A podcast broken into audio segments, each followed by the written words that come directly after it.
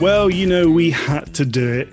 We did have our plans were in place, but like everything with a wrestling podcast, nothing is set in stone. We move, we're like water, we go with the flow, and quite honestly, there was some big news going down this week in the wrestling universe that we just had to get to the bottom of. So welcome once again to the Wrstling Podcast. That's WRSTLING, it's all of the graps, but without the E. But of course, me and G, we're not anti-E, we're simply pro-wrestling. My name is Liam, this guy is Gareth. Hey! And we thank you so much for joining us once again, where in a change to our scheduled programming, we are not going to be covering the New Japan show or the GCW show, or at least not in as much detail. But instead, we have managed to squirrel away some time with our pal Baliyan Akki from ChocoPro, who's going to be giving us the update of what the future for the promotion holds, with Emi Sakura making the move back to the US to rejoin AEW. So let's just jump into this one straight away. There's a lot of ground to cover, and we'll see you in a bit. Okay, folks, here we go. As advertised, we have got the ace of ChocoPro in our midst. It is Baliyan Akki. Akki, welcome back to the show, my friend. Oh, thank you very, very much, guys. Thank you very much for asking me again. It seems like I'm here too much. People, other guests might start hating me. I don't know.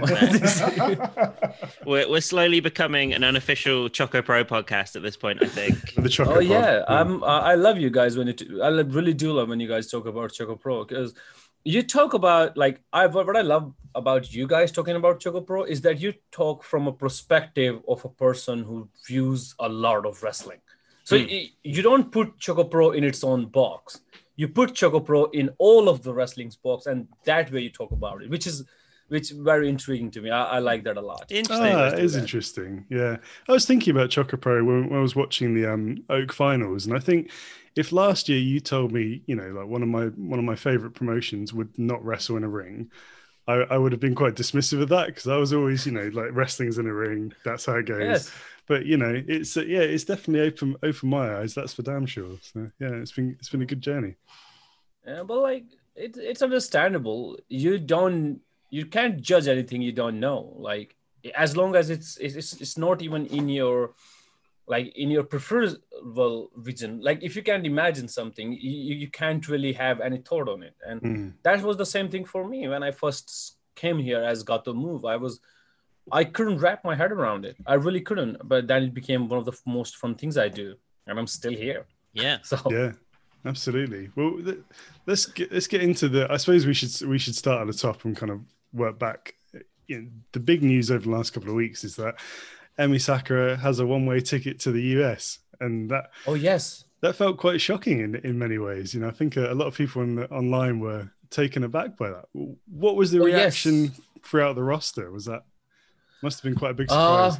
It was there were a few reactions that I know, and I'm going to tell you guys, because I'm pretty sure Emi Sakura is not going to tell anybody. So it was a mixed reaction. Some people felt, of course, a bit of a nervousness because ChocoPro is going to run without her. Some people thought of her as in so very good for her finally, and. There was two reactions particularly other than mine that was very, very unique, which was the first one was May, when Emi Sakura told May went, finally. What you doing? I thought you would be there a year ago. Her reaction was very, very straightforward in that she really felt about time that you're going there. So which was very awesome when I heard about that. Very competitive in that sense. If you have an opportunity to do big things, you should do big. That's what ChocoPro is all about. That's who we are. And she was really happy for the fact that she was going there.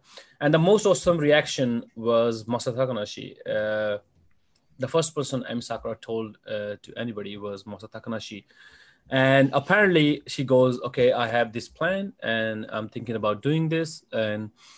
I'm thinking about going for a way. I don't know how long I can stay there and how it will be. I don't know about the culture or how. I don't know how I'm gonna manage this to just go there and live and work full time. But I'm planning to do this. And apparently the first and only thing Masa Takanashi asked her is, so how much is going to take? Just like, tell me. Just like, how much? Like, what do you need? Tell me right now. Oh, wow. And well, that, it was so, I'm like, oh, what a friend. Like, that was his first question. Like, because they have done this before. To us, Emi Sakura doing something like this might seem like, oh, but they have done this before. Emi Sakura was 34 when she literally basically created one of the best things going in wrestling and just said, like, I'm going to Thailand. I'm going to start something new. Mm. And she had nothing to her name at that point. She spent all of her savings and everything. And she was there. And Masa Takanashi was the person who then, too, was like, oh, I'm going to come to Thailand. Let's see what we can do. Mm, so in his mind, I think, went to that place. And it was like, the first thing is asked, like, so how much do you need? Just tell me. That's really nice. Like that was like, oh my God. That was like, forget about like what it will be, how difficult. Like, just put those things aside. Just tell me what I can do to help. Mm.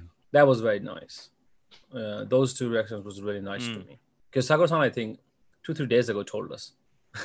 Oh gosh. It's really fresh news. How did you feel personally? I was very reasonable. I was like quite reasonable when I heard when I first heard from Sakura-san, when she told me she plans to do that. That is actually one of the reasons this season is so crazy. That the season is just rushed. It's just like going freaking pedal to the metal right from the get-go. But I felt like almost like, yeah, about time, really. I really have hoped that, like, to me, like, personally speaking, Emi Sakura is one of the best performers that I've ever seen in, no, like, not even just in wrestling, like somebody who's in their own genre performs. She's like one of the best in all of genres, not just wrestling, the way I think about it. Because I've wrestled her a lot. And even more than that, I've seen her. Yeah. And to make a moment and to convey how important it is, there's very few people who are better. Mm. Yeah, that's a really great point. Absolutely. Like, to emphasize what today is. Just to, like, forget about the last 300 times or the 100 times before. No, just today, like right now, what it is and how much it means and what this is what we're doing, and to convey it like too much to the outside. It's gonna take a lot to even get into the conversation. If somebody tells me there's somebody as good, it's gonna take a lot just to convince me to have that, start that conversation. That's how good she is when she is at her peak, just performing. And I've always felt not just like, Emi Sakura, I really feel like not needs, she should have that stage. She should have that stage. AEW is that much of a stage, especially right now. Couldn't get much bigger. Yes, it's a world promotion. It's like, we joke around a lot that ChocoPro is a world promotion because we literally are. We're very small, but we're still not a Japanese promotion. We're a world promotion, just like WWE and AEW, because that's how we operate. That's our viewpoint, the way we are looking at. But AEW is at the level where she should have that stage. And also, I think AEW needs her a lot more than Emi Sakura needs AEW right now. There's like a fun... there's somebody in Twitter who posted the match experience of AEW wrestlers on Twitter, the Joshi wrestlers. And I'm not joking. I don't know. It's going to take some time. So I'm going to just tell you the top 4, top 5 names that really stood out to me. So as of right now, the champion, Baker, is at 199 matches. When it was like 2-3 days ago, so maybe she has 200 now. Yeah, but it was 199 matches. The most wrestler who has a matches, the most matches from West is Bates. Bates has 400 and something matches. Now, number 3 on that list is Hikaru Shida with 750 something matches. Then there's number 2 is Riho with 940 something matches. Gosh. I heard a 70 or 40. And Hikaru Shida has 740 something. And then there's number 1, Emi Sakura, who has 2,140 matches. Yeah, there's not much in that. I was just imagining when you said that it was probably going to be all the rest combined probably don't equal Emi's experience. Imagine. Let me say that one more time. If the champion of AEW, Britt Baker, starts having matches every day from today, she's going to take at least 7 years. That's wild. Every day of 7 years. And she'll be where Emi Sakura's at. That's crazy, isn't it? Absolutely crazy. When you put that like that, it just, a bomb goes in your head. And the fact that,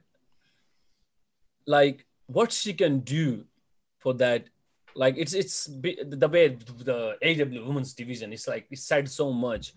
I actually don't want to say it. That's how much is said, but she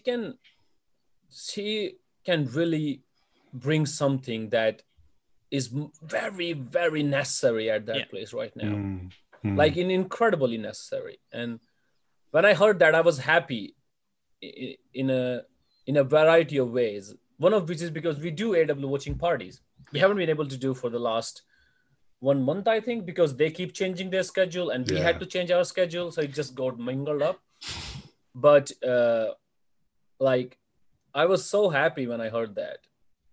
I was so happy for Emi Sakura. I was happy for AEW. And I was happy for all the talent that's there that has no idea how big of an impact one match can have on you, depending on who you have that match with and how much you invest in that match. Yeah. No, absolutely. She's in a league of her own, and she's only going to help improve everyone around her. Yeah. 100%. Yeah. If she gets there, and if AEW doesn't put her in 3 different feuds in the starting 6 months, they are missing out so much. Absolutely. If you had your way, who would you put her in there with? I would put her with 3 different levels. I would insert her in. I would insert her in the people who had 50 matches in their career. They are very young. They are very fresh. They are very impressionable yet. So they can really start something new that will be in the 2 years what you want them to be. So that would be what's the name of the girl? Emi Sakura really loves her because she has very innocent eyes yet, as Emi Sakura says. She has very innocent eyes. Her name is Hart? I think Julia Hart. Julia Hart, yeah. Oh yeah. So Julia Hart, when she made her debut, she was just bright eyes, this is my dream. And you could really see the innocence. And Emi Sakura was that's the girl. That is the girl. I'm gosh, I don't know what you're saying, but yes, she's almost you have an no American idea where May in many ways, because she's quite upbeat and quite sort of excited, and maybe she's that's the goal. And May too. May loves her. We have only seen her in Dynamite once, and they still talk about her. How funny! What they see is so different from what a Western fan would see is incredible. And then I would put her in the that's the number 1 tier. That's the people you want to come up. Then I would put her in number 2 category would be your prospects that are now but are not enough yet. That would be what's the name? Red Velvet. Yeah. Red Velvet. Yeah. I would put her in the category with Red Velvet and Swole and the people who AEW thinks They want them to be at the spot, but they can't really yet. Yeah. It's a weird gesture of position they do with each other, where they give them chance, but they pull them back right away. It's very difficult. And then I would really put her those are the 2 where you can just maybe you can keep them in dark and you can keep them in elevation or maybe some other place, and you can maybe bring them up once in a while on Dynamite. And then I would put her while keeping those two at the top of the division, where she doesn't even have to be like super strong and like just beat everybody. No, just have her interacting with the people and how they go and do things. Like those three levels, if you have Emi Sakura, you can really use her. Because she have that range. The problem is nobody else has that range in AEW. The top is the top. They don't interact with the middle. And the middle is the middle. They can't do anything between the top and the bottom. And the bottom is just the bottom. There's nobody who can go from like... Like I keep saying it to Emi Sakura a lot of times. Like you really like... they. If WWE is smart, you would be the Chris Jericho of the women's division.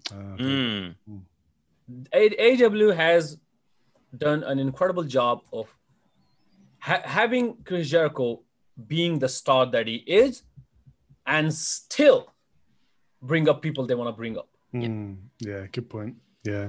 So maybe she needs a stable then, her own sort of inner circle. That could be quite interesting. I really do.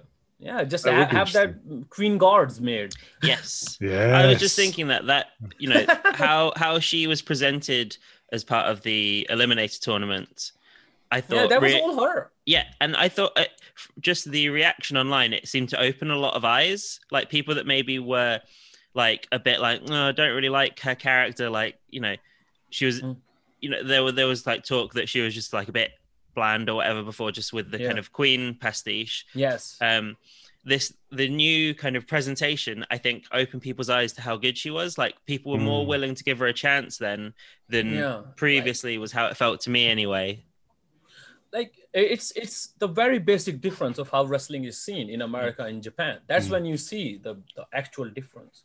In Western places, you can't have multi-dimensional characters. Unless you are the best, unless you are Ric Flair, who's at the top, or you are Stone Cold, who's at the top, or you're The Rock, who's at the top. Unless you are those people who are literally at the pinnacle and people hear every word and every, not just word, the nuances in the word of what you say. You can't have multi-layered characters.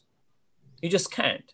And that's one of the troubles that happened when Emi Sakura went to AEW. She loves having fun. The reason she's still doing wrestling with the passion she is, because she has fun doing wrestling. Yeah, you can tell. Like, you can tell. But to get to the top, you don't need those multi-layers. You need strength. To this day, it's niche. It's you can't do anything about it.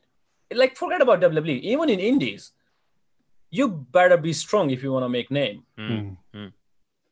Like, it is a fact. If no matter how good a character you are the middle card. If you are not championship material, what is championship material? You better have strength. You better look strong. You better look something or somebody who I could look like. Oh, this is the top guy, or this is the top gal. Like that's actually the way Japanese strong style is infused into, or people think are infused into the independent scene now. Just Germans and chops. Like, it's like, that's not how Japanese wrestlers or the Japanese society or the Japanese fans sees strong style or wrestlers. It matters a lot of what the kind of multi-layers you have between in you, and it doesn't matter if you're a superstar or you are somebody who wrestles at Jigai Chocolate Square. The fans who see you really see you, and that's who Emi Sakura is. She jokes around a lot. She makes a lot of fun. She does horrible things. She just beats at you. Sometimes she just wrenches your heart. She says things like she knows that will hurt you, and she will still say it because that's what makes a match fun. Because people know her. And she's also incredibly cute. And she as a nature, she's cute. Like, she does those peace things and like what to do. And like, that's who she is. And all of that combined is Emi Sakura. Like, she would just go crazy in between of the match if she thinks like she's losing. Like, she legit thinks like she's a crazy genius. So how can you imagine putting her in like one category? But absolutely. I think even she realized that she had to start with a category or she won't make it, because she tried to do that in her first run and everybody said, we don't understand. And so I think in the AEW tournament, she did all of that. That's all of her, how do you say that? Creative freedom, you would say, because that's a very good thing in AEW. They let you do that. And that is, the way she was presented in the AEW tournament, it was all her, just a new approach, the way she went about it, the attitude she showed in that tournament, the way she did the entrances. She did one entrance, and the second entrance she did it with of course, May and Unamun to like really show a different side, that what is the possibilities going to be. It's all her own creativity into trying to like, okay, let's how about this approach? Just clean, pure, strong veteran, let's just do that. And I think that speaks so much with the Western fans compared to what she was doing before. Yeah. And I think that's one of the, yeah, but I think she can do anything. If AEW asks her to like, oh, we want you to be a strong heel, and she's like, okay, yeah, who do you want me to slap? I'll slap people. I think she's tough. I really want to see her in there with Chris Statlander. That's who I had at the back of my. They're sort of both kind of interesting characters, and yeah, I think that'd be a lot of fun. Yes, and also, unless like it is a. It's a good and a bad both ways, but in AEW, unless you are in a group right now, you don't have other than match stories. You can't have that in AEW right now. And one of the reasons that AEW's women division doesn't have any backstage segments or promos or the deals, the background goes a lot because there's nobody is particularly going for anything. They don't have a group. They don't have an agenda because there was no group. Nobody is there to fight them. It's just Britt Baker, and because she literally has, they have like so many good prospects, and she has almost no competition because all they do is like, yeah, you do your promo, like, but who is she doing the promo to? Yeah, it's like the only person they've got really is Jade Cargill, but she's a couple of years away, I'd say. Like, I think she's a really exciting prospect, but I wouldn't want to see her there now. How would I say that? That's like the most American way of making a wrestler. She has everything what America wants, literally. Like you can't add a single speck on her. Of what she is. This is perfection as of she is right now. Just needs seasoning, just time. Yes, and she's going to be very, very good indeed. So do you, has there, I don't know if this has struck the back of your mind at all, but do you feel like this potentially opens the door for more ChocoPro AEW collaboration? I think at least Emi Sakura hopes so. She hasn't told me anything. She's not one of the persons who like really openly says what unless she can really make it happen. But somebody asked us on our live stream, I think 2-3 days ago, as in would she love for AEW wrestlers to come in, like insurgents? What is it? Excursion. Incursions? Yeah, an incursion. Yeah. The other way. Incursion, right? Okay. So would you like to come on that for AEW wrestlers to come to ChocoPro? Like, would that be a thing that you were interested in? And she goes, of course. I would love it. And if possible, I would like to make this a possibility 100%. So that would be like she was very, very, very enthusiastic about the idea. Like she's like, of course, yes, if possible, I would love to. And she says like, I think we can make that, a possibility if depending on how it goes when she is there. That would be exciting. Yeah, so, yeah, that's all very, very exciting, you know, on that front. But it's the other thing I think a lot of people will be interested / concerned about is how does ChocoPro keep rolling along sans Emi locally? That is true. Even though, like, one of the big things that happened when ChocoPro rolled around and compared to Gatoh Move is that because most of what we were doing with ChocoPro was so new, and was not the structural part of Gatoh Move, that everybody had to learn new things to get it started. And because Emi Sakura couldn't learn everything herself, and neither did we want to, other people, like a lot of people learned a lot of things, and all of them combined is what we see in ChocoPro, especially being able to put on the show. It's a very, and because we have done this in the last 1.5 years, and especially the season 8, as you have seen, we have just ramped it up to a point to really test it. It basically is, before putting the car on the road, it is us test driving it, just banging it in every side way and possible. So we actually did like a show where me, Sakura-san, Chie, and Mei Chong, all four weren't here. We were in Michinoku, and we did one ChocoPro in Michinoku, and they did one ChocoPro in the Chocolate Square with us separated two teams, and we were able to do that as well. So at this point, the machine ChocoPro is very well oiled and very well run. As long as Emi Sakura has the reins as to how things should go, and I'm pretty sure she can do that no matter where she's at. Just it takes one video call a week or something.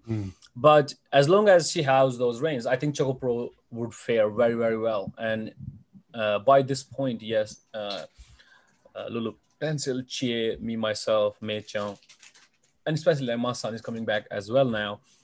Like the team that keeps it together is quite well run. I'm pretty confident it will be exciting. It's actually going to be a bit more exciting than even now because Emi Sakura goes far away and Masa Takanashi comes in, the place that people are fighting at changes because they are very different personalities. Absolutely, both them. And no matter how you look at it,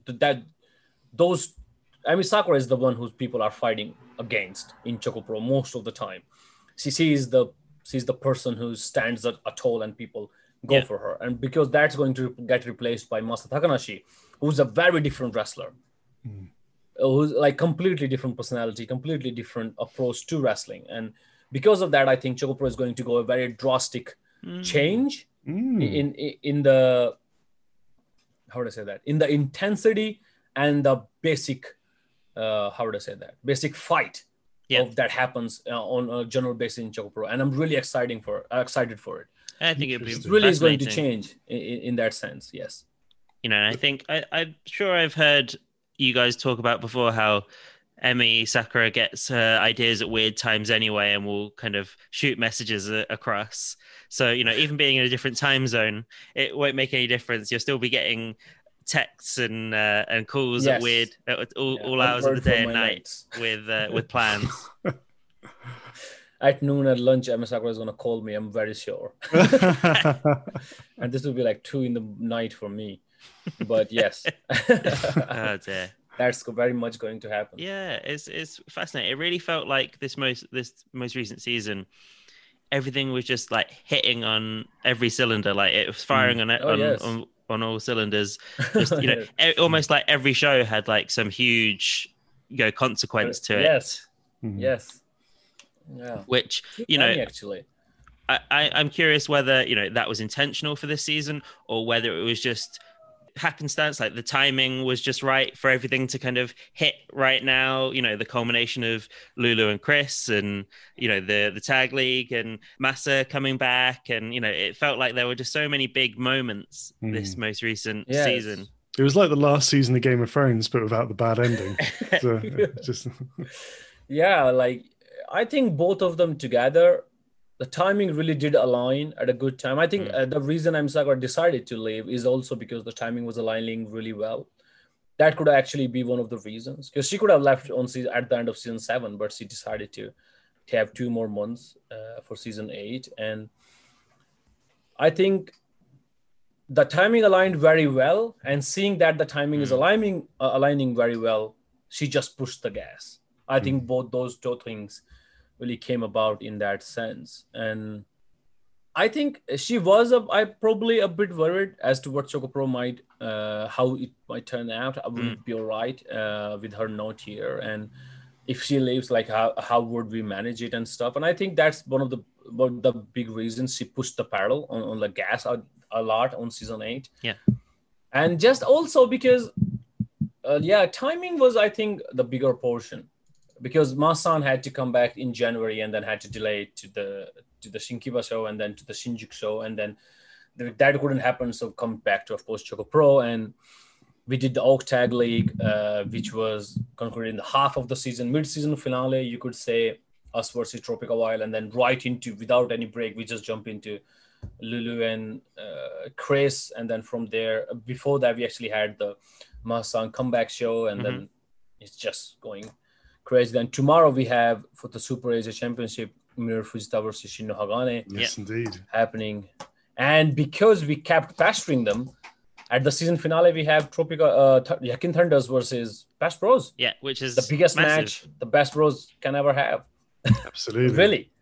Does Emi, really, I think we have talked to you guys a lot about that too. Absolutely. I think. Yeah, that was the dream match. I feel like every time we've kind of spoken, that's, you know, always been... Yeah, has been like looming over the Best Bros. Has, you know, can you really call yourself the best? Yes, without beating Yakin Thunders. Yeah. Unless we compare ourselves with them, they are the measuring stick. Yeah, they really are. Especially in mixed teams, there's not even a question. Does Emi pull a fast one and run off to America with one half of the as one half of the champions? That could be. I don't know. She is someone who can pull that. Like if somebody if can pull that, it's yes, it's her. Yeah, but yes, as I've mentioned to you guys before, me and May are very competitive in each other, like to a fault. That's why you see it. Like Best Bros go through so many phases, because we start hating what we do and what each other are doing in matches, like, you suck. Like, what do you mean? That was bad timing and all. We fight a lot after matches. Even after the Tropical Wild matches, there was like a 1 hour heated argument. Oh, really? That was a great match. Yes. I know. And then after the fact, we both realized it was a very good match, but still, there's always something. Couple of perfectionists, the pair of you. Yeah. Just stupid kids, basically. I feel like I'm very mature. I'm normally very mature. When brings it out. It just gets to her. All that maturity goes out the window. But I thought it seemed like you guys were more on the same page this season. Like, I felt like there was slightly less of the. I don't think we actually. I think we fight less publicly now because people get worried. I think that is the reason, because people don't like. I actually myself realized like how much like people don't say that we fight that much anymore. I'm like, we don't fight that much like in front of everybody now. So that could be the reason. But we are still same competitiveness, yes. And when it comes to Yakin Thunders, it becomes more. Because they are like if me and May were separated as single wrestler, Masa Takanashi and Emi Sakura still are the people we would go after in ChocoPro and Gatoh Move respectively. So it becomes like a four-way match, even though it's a tag match. And at least thinking wise, at least we're not willing to or accepting to lose wise. It's very interesting. It's super fun. It really is fun the way things become, how intensifies things become as soon as Yakin Thunders come into picture. It goes from like me and May just going crazy to just a singular focus as to not lose. Of course, not lose to May, but not lose to like the other part individually to either one of them. It is very special. It's a lot of pressure though from either side. You know, you want to beat the opponents obviously, but you also want to show out against May. So there's almost nowhere to hide for you. Yes, I think the same is for May. That's why she fights me so much, because it's very intense. It's all the way around. Like it's intense to the point, and you guys are gonna find it funny. So we were taking portraits. I think the Best Bro portraits. Yeah. We actually sold one for our birthdays, but we were taking one and we got like we took our individual portraits, and because we had a studio and everything ready for like 3 hours, so I put my Best Bro costume on and I changed my hair. So I changed my hair into that like the samurai one single thing, and May came on with her like the same hairstyle she had when she was doing her pictures. And she looks at me and goes, "Give me 5 more minutes." Runs back, changes her hair and her makeup. Love it. And she showed up. I'm like, what the hell? Why do I have to wait? And she goes, don't want to lose to you. How dare you look better than me in picture? I'm like, ah, oh, perfect. Oh, I'm not like that. Like, it's every moment of every day we spend together. Yeah. People, like, yeah. It looks so intense from when people see us. It looks really intense of how we are. It's a very bratty relation. Driving each other to be better. Absolutely. Yeah. Absolutely. So what's going on in terms of is there still training going on at ChocoPro? Because obviously, you know, Emi's the responsible for training a lot of the people at Gatoh Move ChocoPro. So is that still going on? And if so, sort of what will be the case going forward when she's in America? Training wise, it has been quite difficult in ChocoPro since because we have been in the state of emergency for a long time here in America, still are. So we have made sure, unless it's absolutely necessary, to not gather together in that sense because wrestling is very physical, it's very contact, it's not something that you can avoid in. It basically the way you should, especially in these times. So we have like pockets of wrestlers who would train together, and if it's the very new ones, then somebody from, let's just say, May's generation would watch them, and if somebody's from upper parts are doing with Emi Sakura would watch them. Sure. But the training has been quite difficult. It has been. I think the most difficult part of running the shows has been instead of the shows, it has been the training part because we have tried to keep ChocoPro running. We have literally done everything that is possible. I have, in the last 1.5 years, the only time I actually eaten out was when we were in Iwate. And we were in Morioka doing the Mishinoku shows. Yeah. And because it's countryside, it's just open, it's just like so fresh and everything, and there's barely any cases or anything there, and we were doing the no paywall thing, and we were going to places, and because we were doing that, it was great. We ate out because a lot of people, especially from that region and in Japanese, people like just recommended, like, if you are in Morioka, you have to eat that ramen, this is the best thing ever. So there was a lot of those things, so I ate out. That is the only time I've eaten out since March of 2020. Wow. And the same is for May. We both. The first time I went to a supermarket was actually this year, I think in January or February, since the lockdown came in, because we really didn't want to have any chance that we couldn't do ChocoPro, and we did literally anything and everything to make sure that the show would go on. Yeah. And because we were doing shows, we were actually at one point, we were the only people doing shows. We really wanted to have that. We really wanted to keep that. And we knew how much of the risk was if something did happen, how bad it would look. Of course. Because nobody sees the procedure. We are not in the age of people being understanding. We are in the age of finger pointing, and we still get a lot on like there's so much love for ChocoPro, but the hate is equally strong when there is. It is. It's like I don't see them much often. I don't do SNS. I'm a very like old school person in that sense. I don't see people unless I see them. But it's because no matter what you say, even in Japanese society is a very, very precise and very disciplined society. So if something goes out of order, that stands out very high, way more than any other place. And because of that, we wanted to really make sure that everything goes on order. And it has, at least until now. And to do that, because we were so careful, the training part became extremely difficult. Sure. So we did everything and anything to manage. And that's why I think we have found ways to go about it now. And things are moving like smootherly, because like we know how to like manage it now. And I think even if Emi Sakura moves up there, we will still have like, there are people trusted by Emi Sakura who can oversee training, and like the schedule can of course be managed by the people who are going to manage the schedule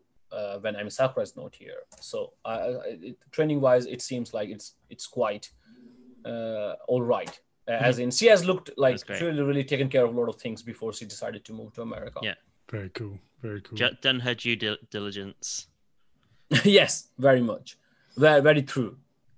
So on a personal note, so you've had a hell of a year with ChocoPro and just some absolutely crazy matches, but also managed to get about a little bit as well with All Japan, Michinoku Pro, as you mentioned, and a few others, and some matches in DDT as well with the Chris Brooks shows. And also commentating on the Saitama Super Arena. So I'll stop myself there, actually. So tell us about that. What an experience that was.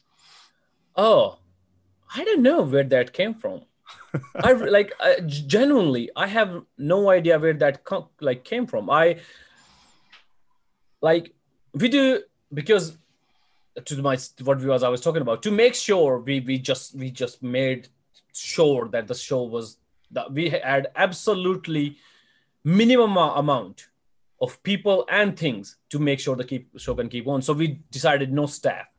So the wrestlers do everything. So the cameraman is a wrestler who's not wrestling in that match, and he also commentates. Mm-hmm.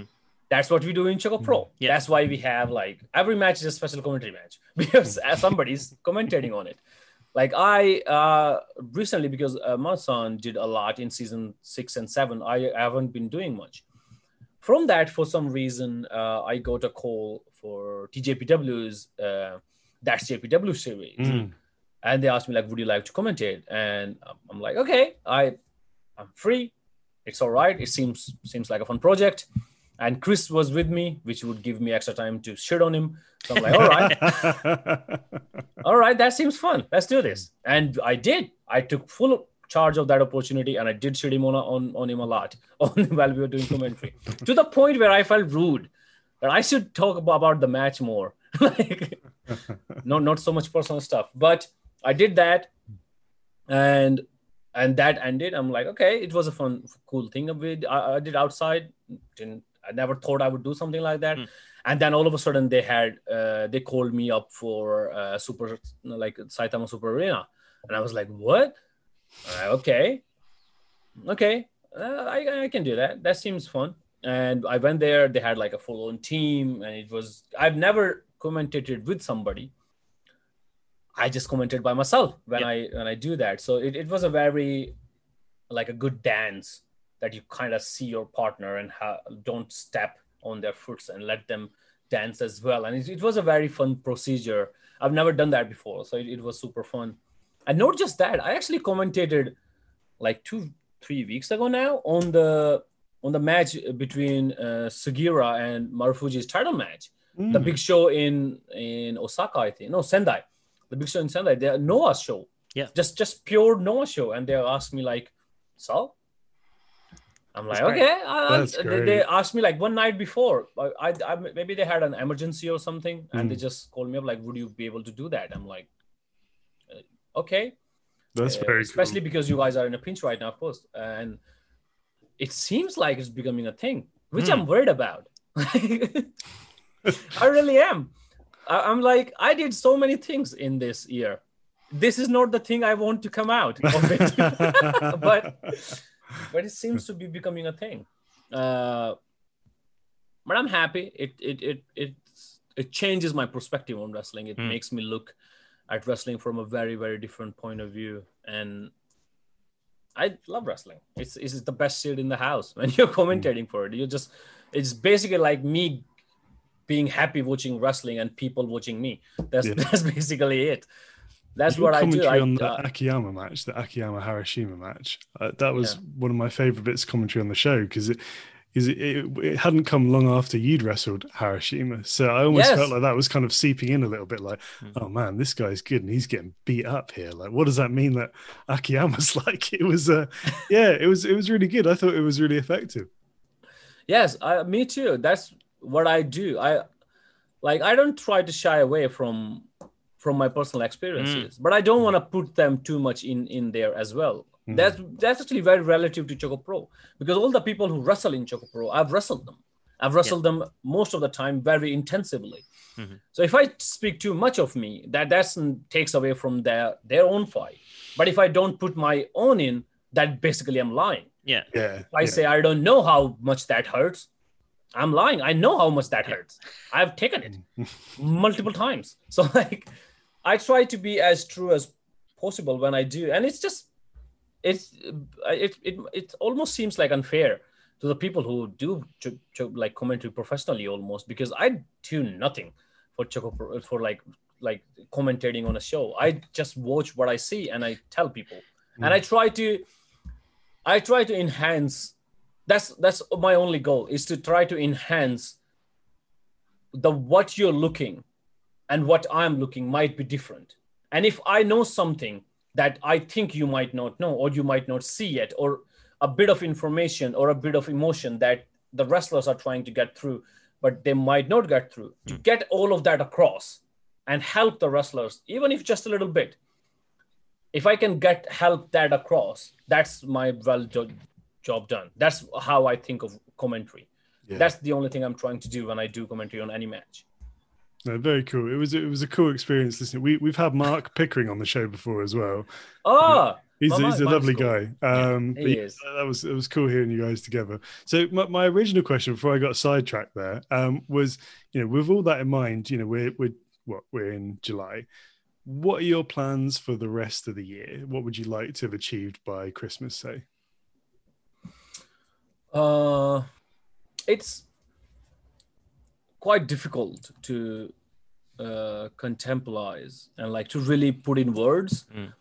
What I would call achievement by this point. Of course, you can just go bigger in numbers. You can do a big show, or you can go bigger in achievements. You can have a singles title, or you can, those are the two ways you can go up. The way I look at it at this point.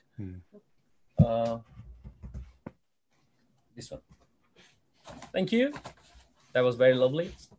That was Chie, everybody. Brought me coffee. How lovely of that. Right? A good egg. A good egg tart. That is so good. but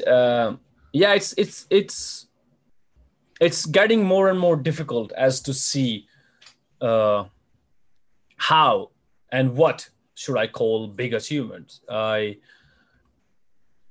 are a few things I do want to do. There are very clear things. But as of right now, I want to expand the road I'm walking on. If I'm, just say, how should I say that? This is a difficult way of putting it, but this seems like the only way I can really, really contemporize it. This year, all I want to do, as I tell before, I am quite mature in my normal life, and I it's almost to a point of a curse, because I think reasonably. I know things don't move fast. They have never moved fast for me. At least for me, my reality has never been that. It's always been drag, and barely got through that over the line. I've always done that since I decided to be a wrestler. So what I want to do right now is, if I let's just say I have a car, or a bike actually, not a car, and I'm riding on a countryside road right now. It has a one way of go and one way of come. All I want this year by Christmas is to make it a 4-lane road and only me driving, no upcoming traffic. Nice. That's all I want to do in this year. Because as long as I have that, I know my bike has a strong engine. Mm-hmm. And I know I can really run fast. Yeah, that's all I want to do this year, because it was very actually almost very selfish of me, because I started saying 2020 is going to be the Best Bros year, and I really do feel that, and that's my way of saying it. I'm not saying Best Bros are going to be best in the world in 2021. That's not possible. Even if we start participating in AEW tomorrow, it will still not be true. because it takes time to turn people. It just takes time to people to see you. It takes time just by number. That's how big this industry is that we are part of. All I want is the traffic that I'm running through, is the road I'm running through to be wider. So wide that I can just have a highway and just can run. Just run at the highest of speed that I can run at without any bumps, without any upcoming traffic. That's all I want to do by Christmas this year. Very good. If I can do that, I'm very sure that 2022, including with 2021, the rest of it is going to be an incredibly exciting time. Perfect. If that makes sense. Absolutely. No, it does. It does. Absolutely. Okay. We should probably begin to wrap up soon because we kept you for an hour. You're always so generous of your time. We really appreciate it. It's just so easy to just get chatting. So I suppose the question we should maybe finish on. So I think we've hopefully set any sort of fears people might have had over ChocoPro, hopefully are at ease now. Everything is in a good place. But for the next season, I mean, how excited should people be? How exciting are the plans that you got in place, and what are you looking forward to the most? For the next season. Well, first and foremost, you're going to see a very different Best Bros because we would have faced Yakin Thunders. To the point of they are our goal. They are the mountaintop that we are running to. And if we beat them, what do Best Bros have next? Do we even have a next? Do we run higher, or do we just run flat, or do we go okay, we have achieved this one thing, let's see what we can do next? Or that is going to be one of the biggest change to me personally, because we would have faced Yakin Thunders. The next is going to be very much likely the very premises at which ChocoPro is run is going to be different. It's going to be like a software update. It's not going to be higher or anything. It's just going to be different. And I think different means higher in ChocoPro words, at least to me. It's interesting. We are going to see a lot of singles matches probably in a very different place, you could say. And I think the basic energy is going to change a bit. Sure. You can't take out the cute out of ChocoPro. You just can't. It's impossible. But I think the basic energy of the show is going to change just a bit. The craziness might get changed a little bit with intensity because the basic software that's running goes from Emi Sakura to more like the players and Masa Takanashi together. So that eerie craziness that Emi Sakura brings to the place might get replaced with more of the hunger and intensity that's the wrestlers have right now, and Masa Takanashi brings that calm and that the elevation in pure wrestling. I think that those are the two things mainly that's going to change. And I think if you have seen the 8 seasons, which is a lot, and I understand. I really do understand because I've done them. It's a long, long time. But if you have kind of kept up and you know what ChocoPro is about and what it normally is, you're going to see a very, very, very much of a shift in that. And I can't look forward to it enough. Yes. That is interesting. Okay, folks, there we go. It's exciting times at ChocoPro. Really looking forward to seeing how that all goes down. Mr. Akki, thank you so much once again. Do you have anything to plug, like social media or anything like that? No, first and foremost, thank you very much for having me. You guys, I always take so much of your time. I speak too much. I really should learn to shut up. But thank you very much for letting me blab on and on and on. Thank you very much for always bringing me. And if you are a listener here and you don't know, please do go and check out our YouTube channel, which is youtube.com/Gatoh Move. We have a show, of course, ChocoPro there. Or you can go to any of our videos and check out any of our social media. Just try to find us if you think we worth your time. But thank you very, very much for listening. Perfect stuff. All right, folks, that is it. We are out of here. So we will see you in a little bit. And we're back. So I like that we've pulled the opposite of our usual move there, Liam. Instead of not having an interview for people, we've got an interview and we've had to slack off our regularly scheduled programming. Yeah, absolutely. It's a positive change and one we'll look to continue. Look, man, we'll open this thing up at any time to speak to Aki. He's the guy. I always appreciate his time, and he's such a lovely guy to speak to. Yeah, absolutely. Really exciting stuff for what the future holds for Chocky P as well. There's loads in that I found really intriguing. Yeah, the tone change and stuff. So, I thought, well, what are they going to do? What can they do to top this most recent season? But sounds like as always, they've got something up their sleeve. Yeah, no, it hooked me. It hooked me indeed. So yeah, very excited for that. So thanks once again to the ace, Baliyan Akki, for lending us his time. We really appreciate that. Let's have a quick chat about this New Japan show whilst we got a second. How about that Grand Slam? Because we did check that one out. What did you make of it in brief? A mixed bag, as has been the case, I think, with a lot of New Japan this year. Still some good action. I really liked the main event. Just seeing Shingo on top and then having a hell of a match against Tanahashi there. Never a bad thing, seeing the ace headline the Tokyo Dome. No, watching this genuinely just made me fall deeper in love with Tanahashi. He's just the best. He's so, so good. And this was quite a long show. Not a bad show by any stretch. Lots of good stuff on it, but it was a long show. And, the co-main event went about 40 minutes or something like that, which is, pretty lengthy. And I was admittedly starting to feel a little bit fatigued when we got to the main event. And then I found myself biting on near falls and that high fly flow. The ace just drew me back in. But, Shingo's obviously fabulous as well. And it was just, that was a really, really good match. And look, this whole idea that Tana's past it and should be just put out with the New Japan dads. I mean, get in the bin. Illegal. Bad opinion. It's what a terrible, terrible opinion that is. He's the man. He's still fantastic. And as we saw this week, he's going to be getting a bit of the mainstream action as well. He popped up on Dynamite, and he's got his he's going to have a match at New Japan Resurgence as well. So I won't spoil that for anybody who hasn't watched it yet, aka Gareth. But look, I'm getting closer. You're not. You're I'm now only 10 episodes behind catching up with AEW.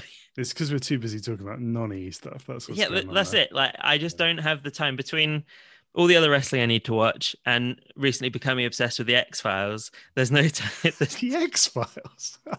Oh, amazing. That's so good. What made you get back into that? It hits the right notes for me. Like, I missed it as a kid. Like, I thought it was boring when it followed The Simpsons. I was like, I don't want to watch this. Yeah. So I missed out on it when it was originally out and about. But like, I love sci-fi and horror. And I've never watched it. It just hits all the right genre notes for me. So, cool. And I saw it was going to be leaving Amazon Prime soon, so I was like, I better watch this before I have to pay for it. So, how much have you managed to consume? I'm nearly finished with season 1, but there's 11 seasons, so I'm probably not going to do it. Oh, that's really cool. I've been going back and watching sort of TV from my youth. I restarted Buffy, and I've been getting onto Angel as well. I think this is in part like a bit of a cry for help with sort of fatherhood and life completely changing, like reaching out for something from back in the day. But anyway, there we go. Enough psychoanalysis. Back to Grand Slam. I thought it was interesting that Robbie Eagles winning the junior heavyweight title, that kind of came a bit out of left field for me. Yeah, it was surprising, wasn't it? I felt like Despi was in the midst of a, quite a superior run. I do like Robbie Eagles, and I did really like the match. I thought it was really well done. I thought he did a really good job of selling that leg. I thought it was excellent. Absolutely excellent. Yeah, really intriguing to see where that goes now. And he's got Hiromu up next. Yeah, because I thought the money was in a Despi-Hiromu match, but what do I know? Yeah, well, do we still have Best of Super Juniors to come? Are they doing that this year? Assume so, yeah. One assume so. So, yeah, maybe there's more story to be told. But admittedly, I was surprised that Despi lost that. But still, very cool for Robbie Eagles. Overall, with this card, I think it would have benefited from maybe one or two more matches being added to the show and some of the longer matches having slightly less time. Yeah, I couldn't agree more. Just a touch more variety, but maybe slightly less length. Like, I really enjoyed the tag team title match, but I don't know that it needed to go 40 minutes. No, you could. I think you could quite happily have trimmed 10 minutes off that. Yeah, definitely. That said, though, I wouldn't touch a thing on the Tana Shingo match. That one flew by. Absolutely. That's like triple locked, safe. You know, leave them alone. Let them have as much time as they need/want. Absolutely. So what a year Shingo Takagi is having, and maybe, just maybe, the ace is making a run for our end of year lists. I certainly hope so. Nothing would give me more pleasure than. Well, he certainly makes me very happy every time I see him. He does. How can you not smile at that face? Yeah, absolutely. So cool. All right. I think that pretty much wraps us up. Apologies to anybody that was looking for our thoughts on the GCW shows. We just simply didn't have time with this this interview of Akki to get in as well. So maybe we'll do some tweeting on that one and catch up with that in a bit. We will be revisiting GCW in the coming months anyway, so there will be more good stuff to come on that front. Okay, so on to next week. What do we have in store? Well, we have the first night of the Stardom 5-Star Grand Prix. Really, really excited for that tournament. My word, that blue block in particular is a murderer's row. I can't wait to see that, particularly Iroha in there as well, which is going to be interesting. Really interesting. Oh, poor Tool Sire. Spilling the beans. Yeah, absolutely. That was really so bad. I felt so bad for her. Well, we've all been there. Oh. Yeah, absolutely. That was rough.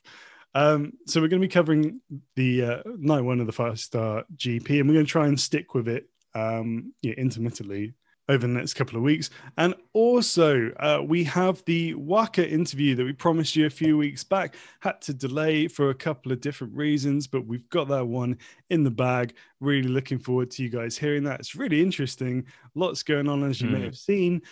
She's leaving Actress Girls. That was announced earlier this week. So this is a lot of conversation about what could be next. Very interesting indeed. Very exciting. So, do join us next Friday.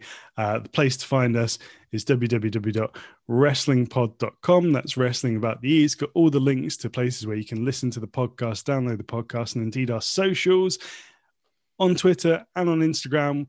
We're at Wrestling Pod. That's Wrestling About the E. That's where to find us. Come hang out, have a chat. We do love interacting with you guys.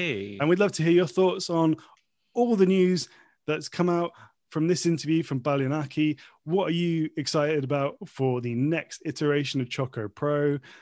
Has Akki assuaged any fears you may have had there? What would you like to see? And also, who do you want to see Emi Sakura wrestle in AEW? I thought that was a really interesting conversation. Yeah, absolutely. So yeah, let us know your thoughts on that one too. Anyway, from me and G, we are out of here. Thanks so much for your time as always. And in the meantime, stay happy, stay safe, and enjoy the grabs.